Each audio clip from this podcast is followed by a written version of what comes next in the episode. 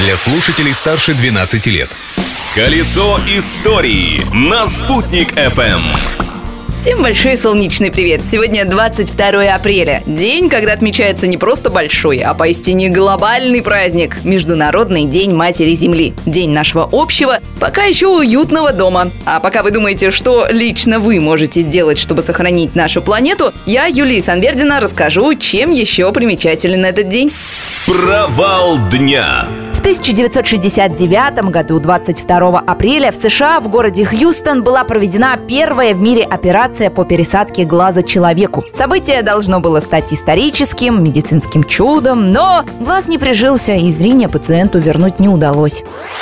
Однако на этом медики не остановились. В 2000 году очередную попытку пересадки глаза предприняли у нас в Уфе во Всероссийском центре глазной и пластической хирургии. Известный офтальмолог профессор Эрнст Мулдашев прооперировал пациентку, которая не видела белого света больше 20 лет. Ей пересадили глаз, изготовленный с помощью биоматериала аллоплант. И зрение, пусть и не полностью, но вернулось. Так Эрнст Мулдашев стал первым человеком, которому удалась операция по трансплантации глаза. События События дня. А 22 апреля 1984 года в столицу Башкирии поступила особенная телеграмма. Петр Демичев, который в те годы занимал пост министра культуры СССР, сердечно поздравил башкирского поэта, писателя и драматурга Мустая Карима с присуждением ему Ленинской премии в области литературы за 1984 год. Награду нашему знаменитому земляку присудили за трагедию «Не бросай огонь Прометей» и повесть «Долгое-долгое детство». Спустя годы по мотивам этого произведения на киностудии «Башкортостан» сняли фильм.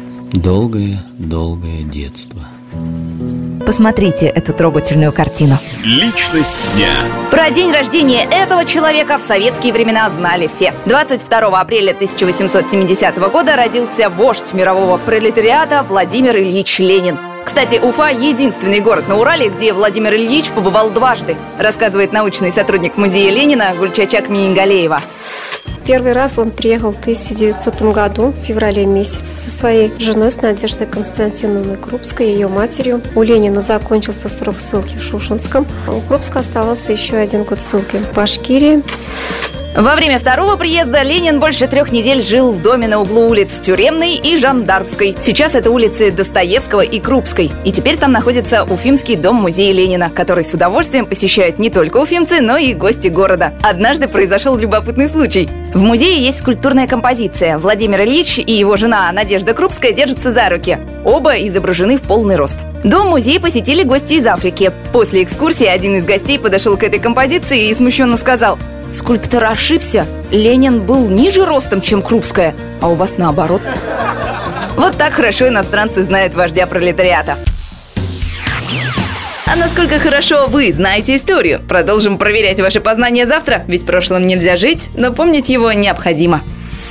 Колесо истории на «Спутник FM.